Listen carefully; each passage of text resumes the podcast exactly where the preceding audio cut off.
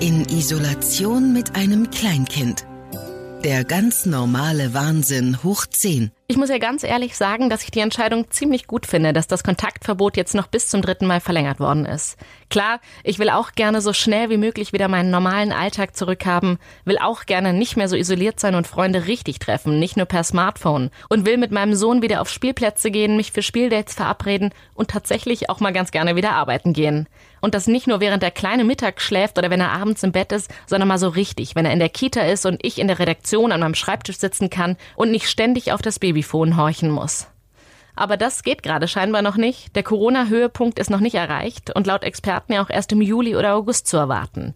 Bis dahin wollen sich die Kliniken besser vorbereiten und natürlich besteht auch die Hoffnung, dass die Anzahl der Menschen, die einen schwereren Krankheitsverlauf haben und an Beatmungsgeräte angeschlossen werden müssen, sich dann über einen längeren Zeitraum verteilen können. Das würde den Ärzten und der Pflege etwas mehr Zeit verschaffen und eine bessere Versorgung ermöglichen. Und wenn jetzt auch zu schnell zu viel gelockert wird und dann Fehler auftreten, wird ein Zurückrudern schwer. Denn die Freiheit, die wir dann wieder bekommen, werden viele danach nicht mehr so kampflos wieder abgeben.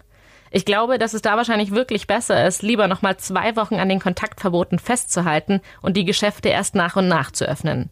Mal ganz davon abgesehen, dass die Pandemie außer Kontrolle geraten könnte und sehr wahrscheinlich auch würde, wenn wir jetzt sofort zurück zum normalen Alltag gehen würden.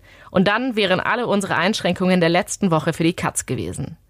Ich bin keine Wirtschaftsexpertin und ich kann auch nur erahnen, wie viele Menschen gerade auf Unterstützung angewiesen sind. Und natürlich mache ich mir Gedanken darüber, wie lange viele das noch so finanziell durchstehen. Klar, ich frage mich auch, wann die Kitas wieder aufmachen werden. Wenn die wirklich noch bis August geschlossen bleiben, wird es sehr schwierig werden, Kind und Job zu vereinbaren. Und auch viele Arbeitgeber werden das so nicht weitertragen können, auch wenn sie gerne würden.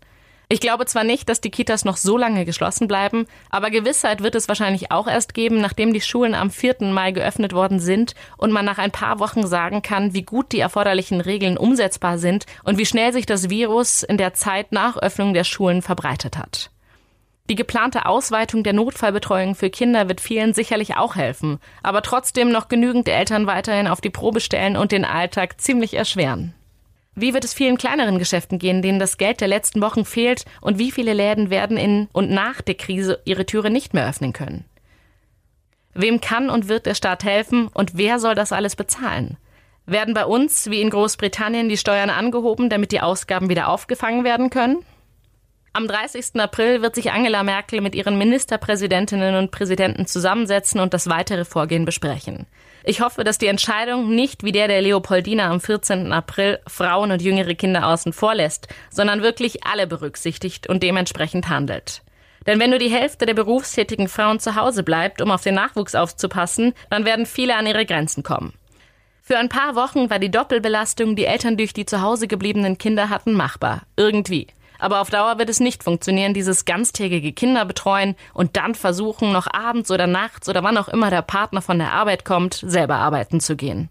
Psychisch und kräftemäßig ist das nicht möglich. Ich hoffe und wünsche mir also, dass die nächsten Entscheidungen, die getroffen werden, unsere gesamte Gesellschaft berücksichtigen. Verständnis aufgebracht wird, wir uns weiterhin in Geduld üben und dass das Virus nicht aus den Augen verloren wird. Und natürlich, dass wir alle ein Stück Normalität zurückgewinnen werden.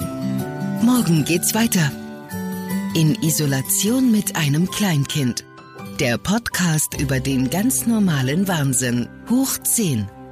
Eine Produktion von Baden FM.